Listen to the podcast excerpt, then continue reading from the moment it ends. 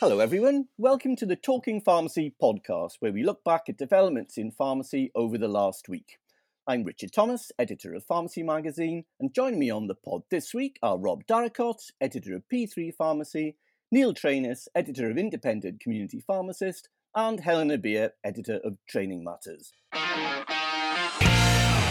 So there's a lot going on as we battle this second, uh, or is it third, COVID wave. Vaccination is top of the agenda, of course. Some of the pharmacy vaccination hubs have come on stream, and good luck to them, of course.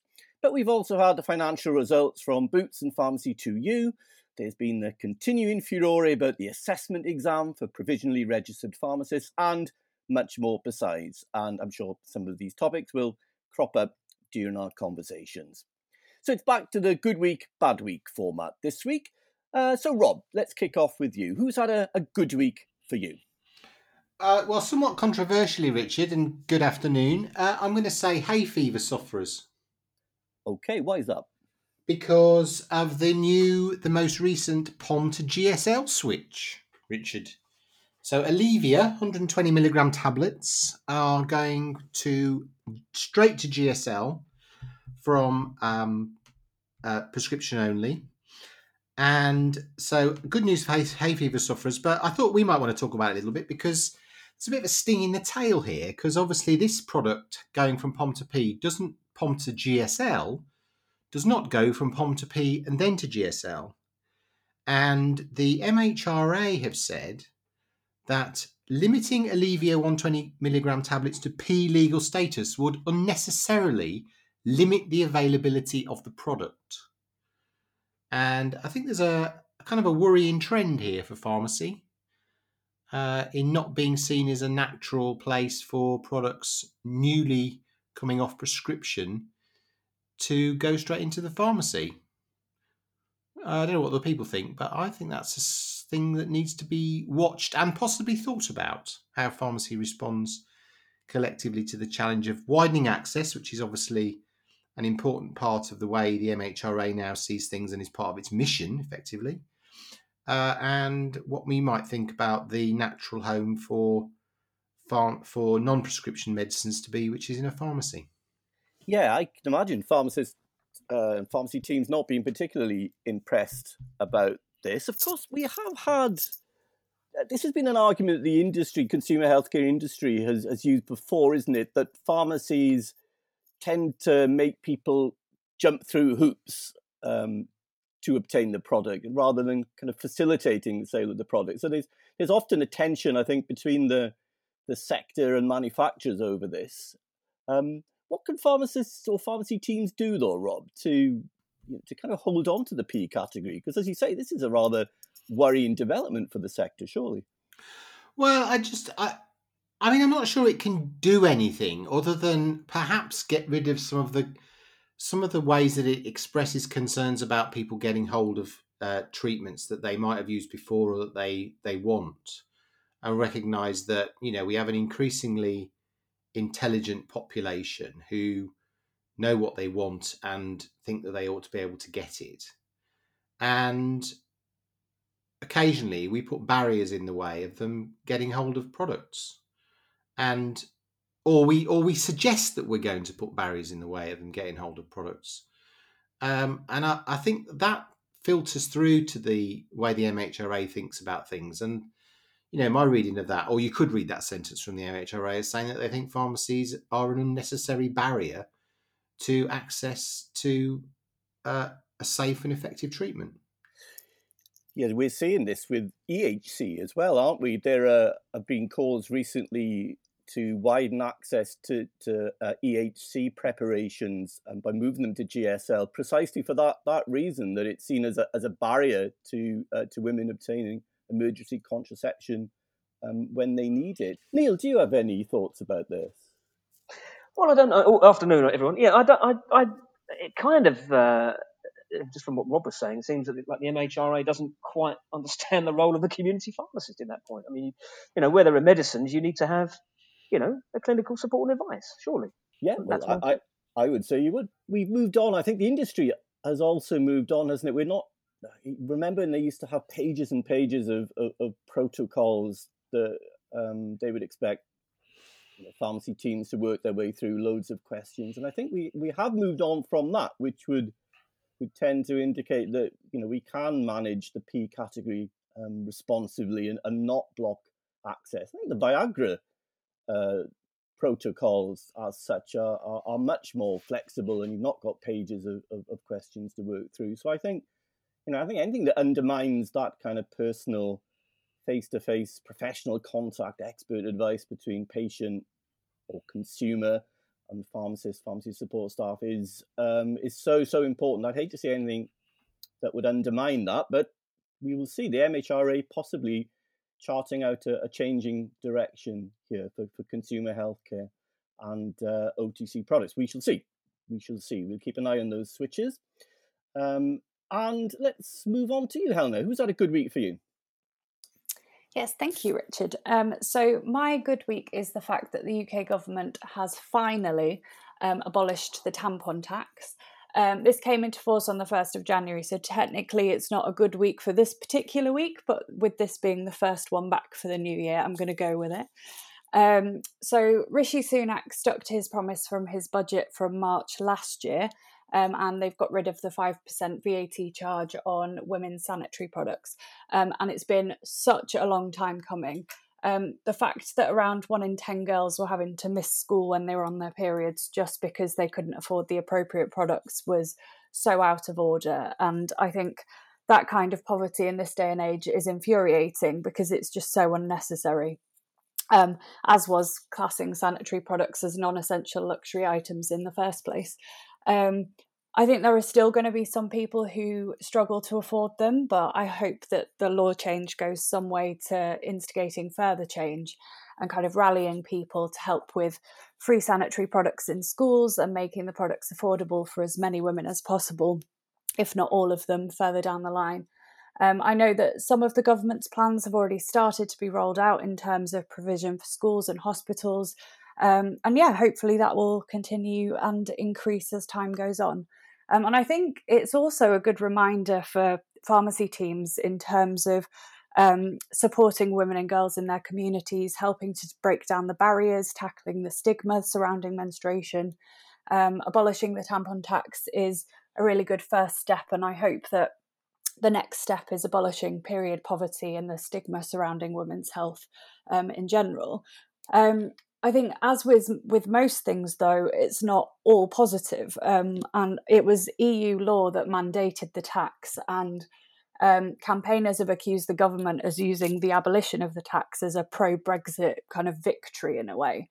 Um, and actually, going back four or five years, um, David Cameron had pressured the EU to start the process of allowing any EU country to abolish the tax and the European Parliament had voted unanimously to start that process.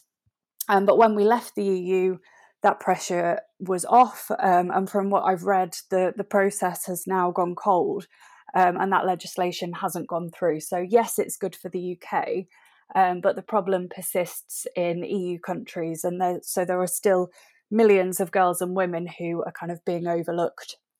Um, I think the other key point to, to mention is that since 2015, the money from the tampon tax has been used to help fund women's refuges and uh, domestic abuse charities. So there's calls on the government to to make it clear how they're going to replace that funding in some way, and and I do think that's really important.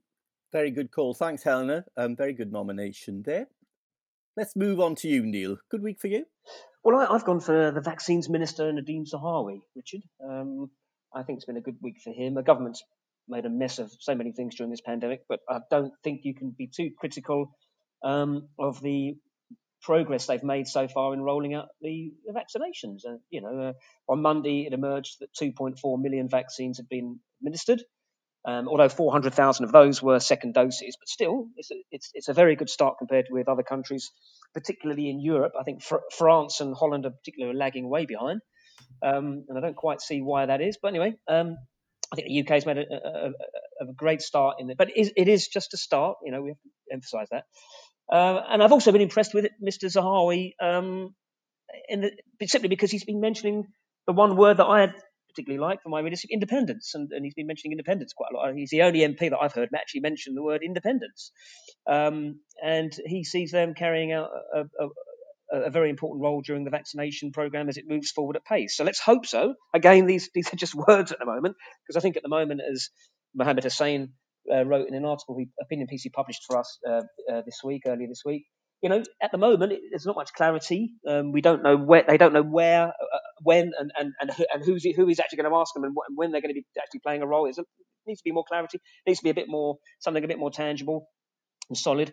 Um, but I think so far so good uh, for Nadhim Zahawi. So I think it's been a decent week for Nadhim. Yes, I think we'd all agree with you there that the, I mean the government hasn't done much that's particularly impressive during this this pandemic, but the rollout so it's from this is from a low base, but the rollout of the vaccination program is uh, has been very very impressive and it seems to have got off to a, a very promising start. And as you say, Neil, we've seen the um, the pharmacies uh, getting involved, um, the hub operations uh, this week.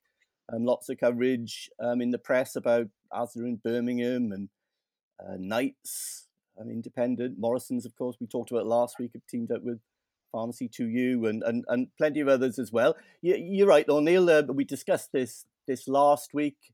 Um, pharmacy has a role, um, potentially a big role, but where do the independents kind of fit into that, and where does the pharmacy network as a whole fit into that as this immunization program um, rolls out. Lots of warm words at the moment, lacking in detail. But I tell you one thing: um, this thing is going to be this pandemic uh, is going to be with us for a little while longer, and it's going to be endemic going forward. So, yeah, when it comes to uh, uh, repeat vaccinations, surely community pharmacy has a has a big role to play going forward. Rob, just to, just to, just to add to that, sorry, Richard, just, just to add to that though, uh, uh, the fact that Mr. Nadhim Zahawi has actually said independence as well. He hasn't just said pharmacies. He he's actually mentioned the word independence. He's committed himself now. He's on record as saying independence. So that is something he'll have to follow follow through on. Yes, indeed. Yes, he has. He's he's been um, several times actually. He's been very specific on that point. You're right, Neil. Uh, Rob, you want to come in there? Yeah, I, th- I think there is, there is generally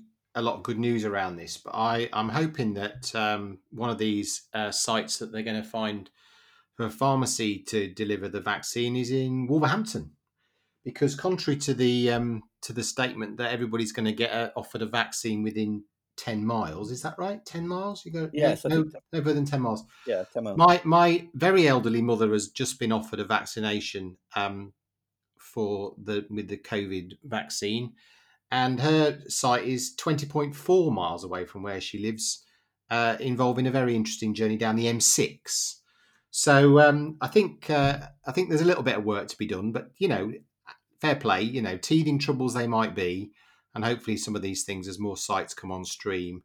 Uh, uh, I'm not quite sure how my mother would get to Millennium Point in Birmingham. Um, tram maybe I don't know. Uh, but um, yeah, generally good news. But there's a few there's a few things that still need to be sorted out. I think. Yeah, definitely. Um... So there are local a local pharmacy in Wolverhampton was to get a get a site up and running, uh, I think my mum would be one of the first in in line.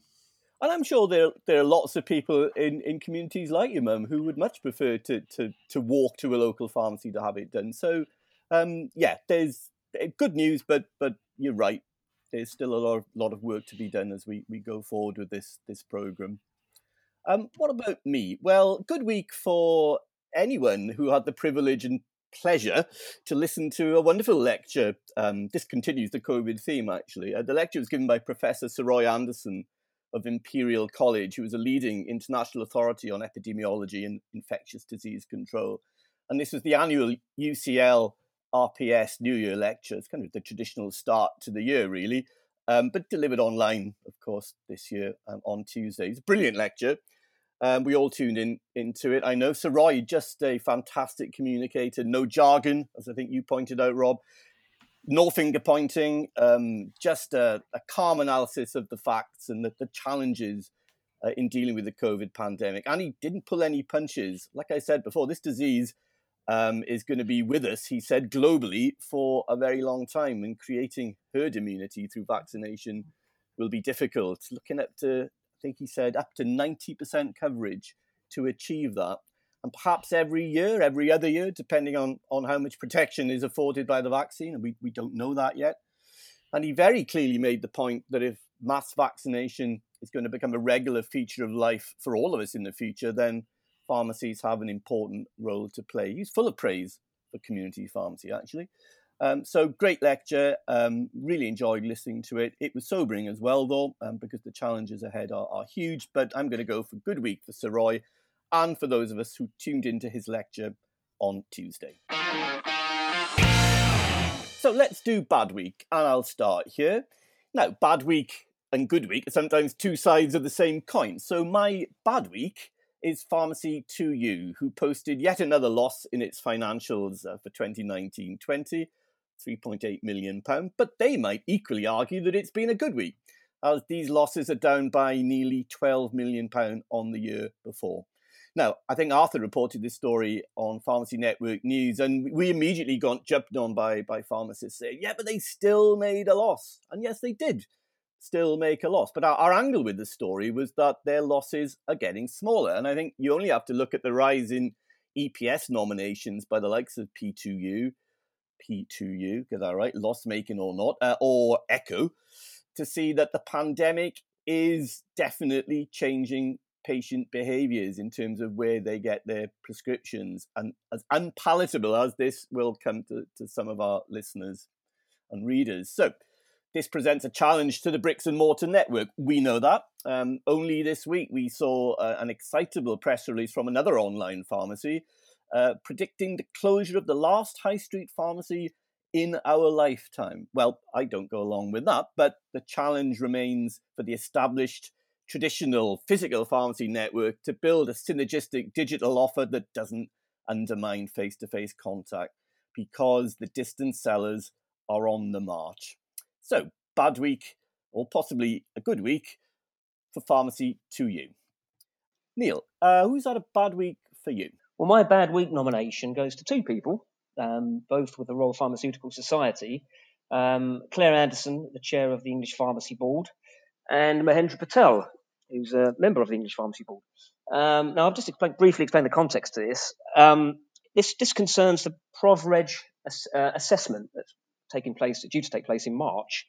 And there's been a lot of a lot of debate about this, a lot of contention, uh, a lot of people saying that this is just an unwanted distraction at the moment because ProvRegis should be focusing on what they need to be focusing on, which is COVID, and, and, and you know continuing the brilliant work they've done on the front line during this pandemic. And other people see, seem to think that no, the GPHC are right. You know, we need to press ahead with this assessment. But this is this was the context. So on, on January the fourth, uh, Martin Bennett, Wicker Pharmacy, tweeted, Time for the GPHC to abandon the assessment and register all provisionally registered pharmacists immediately, unless previous tutor or current employer has concerns. Um, a day later, January the 5th, uh, Mike Hewitson replied, I agree with Martin. And on the same day, January the 5th, Claire Anderson replied, So do I. So she clearly set out her stance on the, on the matter with, that, with those three words. You know, she's clearly of the belief that, that the assessment should be scrapped and that the ProvRegis should be registered immediately. Now, we had three days later um, a statement released by the RPS on behalf of all the National Pharmacy Board chairs, January the 8th, this was, in which it names all the Pharmacy Board chairs, including Claire Anderson, in which it says that the assessment, we believe the assessment in March should still go ahead. Um, now, now, the statement, to give the RPS some credit, um, was a very supportive statement, uh, uh, uh, very supportive of, of. It wanted some flexibility in there. To, to, it wanted to give ProvRegis an opportunity to choose to do the assessment online. Uh, it wanted other support measures introduced. Um, so credit to the RPS for that.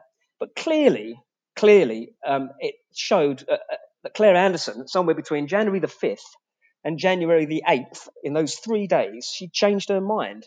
Now, I don't know whether or not she'd been tugged into line by the RPS, whether she'd been forced to toe the party line on, on that issue.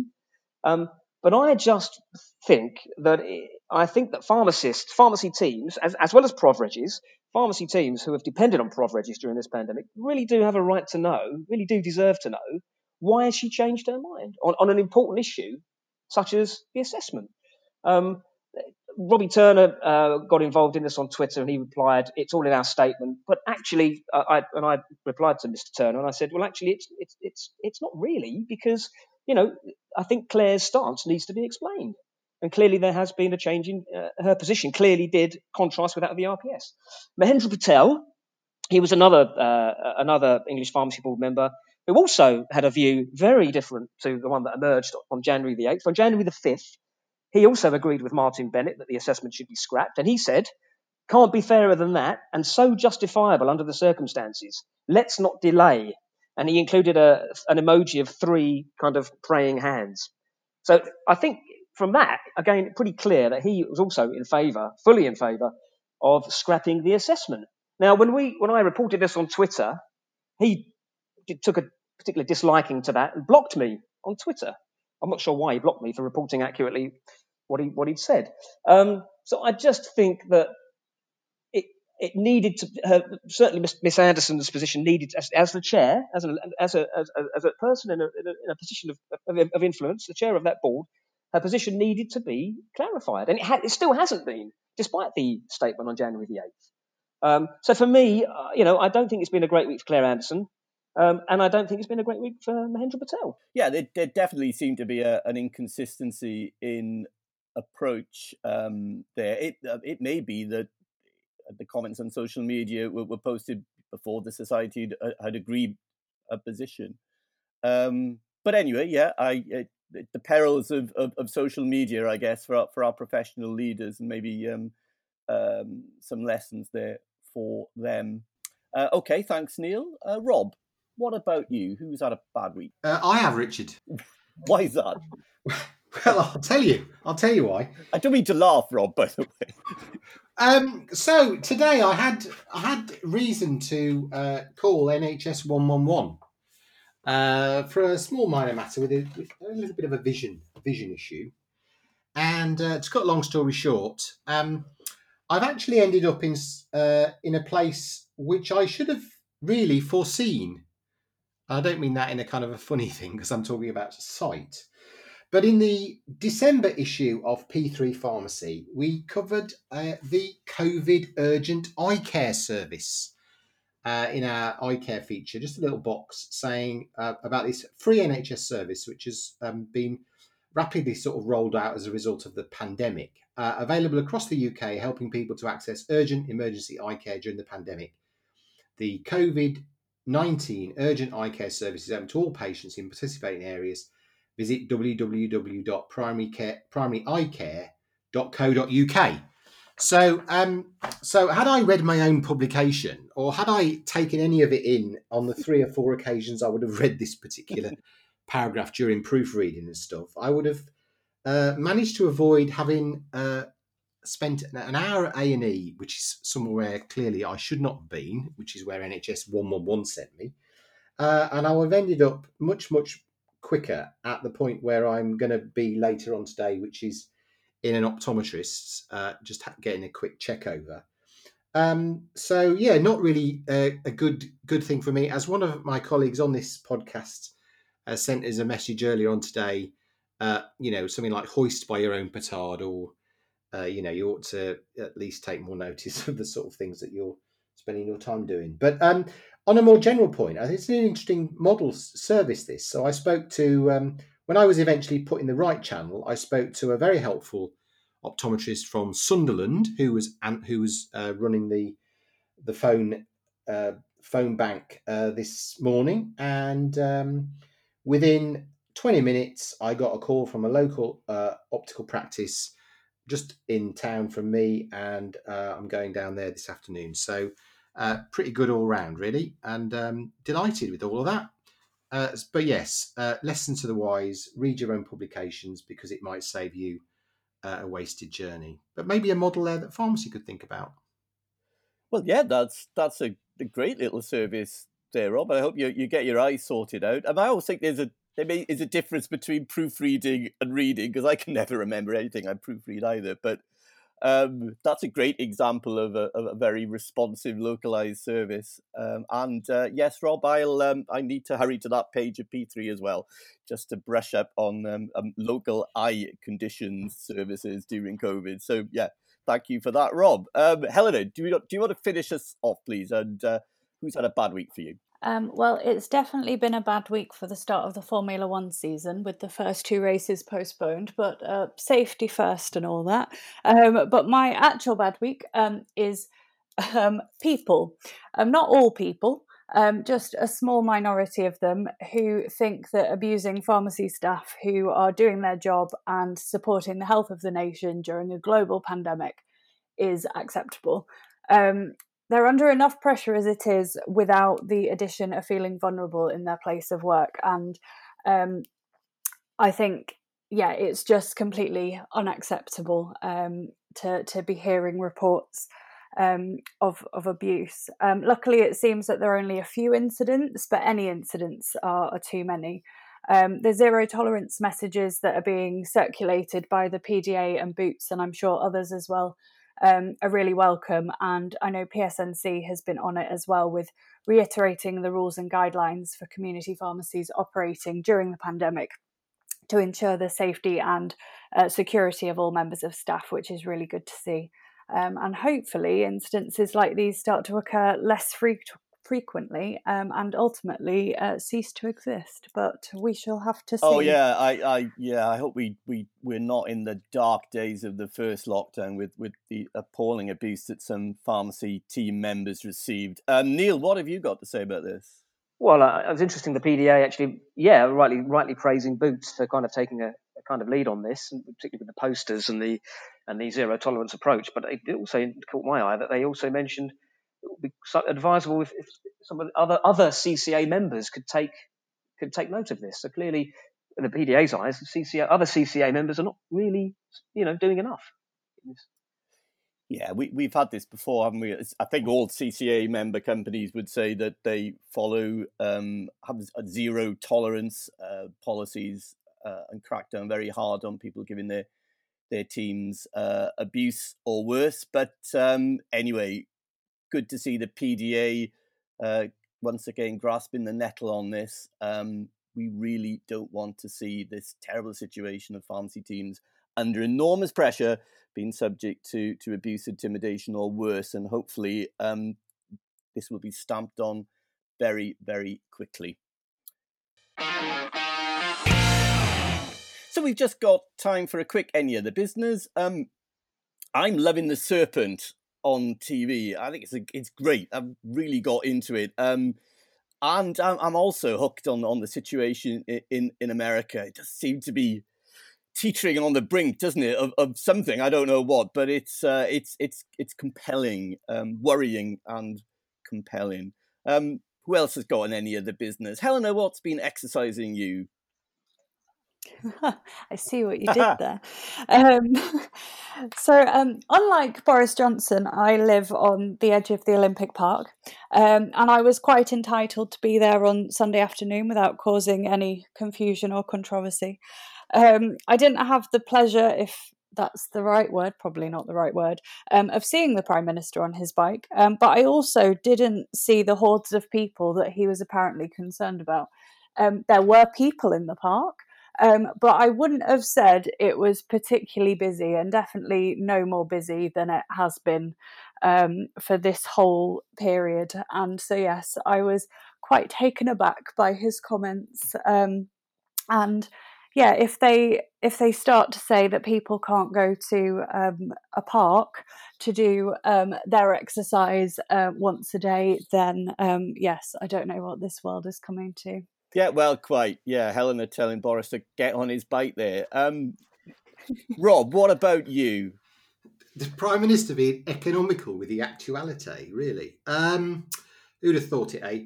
Uh, I'm just, yeah, like you, Richard. I've been watching a bit. I've watched a bit of TV. In fact, I've watched a very small sliver of TV. I'm really into the second series of Staged with um, Michael Sheen and David Tennant playing oh, sort of yeah. larger than life var- variations of themselves. It's brilliant. arguing about uh, arguing about um, running uh, a piece on the th- on the theatre. Uh, absolutely great. It's in 15 minute chunks, which is about as long as I can sit in front of a TV uh, and watch anything these days. Uh, but great, and their their whole supporting cast, including their real life partners, are just great. It's just uh, it's a lovely watch. It's a great one, and, and two of my my favourite actors, obviously Michael Sheen is is an absolute legend. But it, it's funny, isn't it? They they have themselves up very cleverly, don't they? And it, it's uh, at 15 minutes, yeah, it's it's sharp and it's very very funny. Um, yeah, good call. What about you, Neil? Yeah, I just I just uh, agree with you guys on that. Brilliant uh, TV. Simon Evans is a fantastic writer as well. So um, I'm hooked as well, Rob. By the way, um, my one I've got a bit of a moan really. My other any other business, it's it's these annoying. Um, moan. These uh, these annoying people who are running on the on the high street as I'm walking along, runners and joggers on the high streets, spewing their spittle everywhere. Um, as I'm and, and not socially distancing. And, and uh, why can't they just stay on green green areas and parks like the rest, of, like, like most runners do? I mean, I, I never thought about this before the pandemic, of course, because why, why, would you? It never never occurred to me. But given that we have a more virulent, more transmissible strain of this horrible virus in in London and the southeast, it makes it even more kind of important for these runners to get lost and get onto parks rather than running past people and, and breathing heavily all over everyone. So. Uh, I, wish the police would enforce. I, would like to see Priti Patel and the police in, uh, um, departments all over London enforcing uh, these annoying joggers and runners. Get them on the green areas and get them off the pavements. What you guys yeah, think? I know. I, I, I agree, Neil. I'm a runner as well, and um, I runners who who run on the pavement annoy me as well. I, I always try to either stop and get out the way or, or, or cross the road. So um, no, absolutely, I, that it's a very annoying trait, and I do like spewing their spittle. Uh, one of my favourite phrases of the day. Um, so, all right, thank you, gang. I think we'll uh, we'll bring this week's pod to an end there. Um, thanks very much to to Rob, to Helena, and to Neil. The pod is available on the PM website and from all your usual download sites. Next week, I hope to be talking to Harry McQuillan from Community Pharmacy Scotland in our interview spot. But for now, from all of us, thanks very much for listening.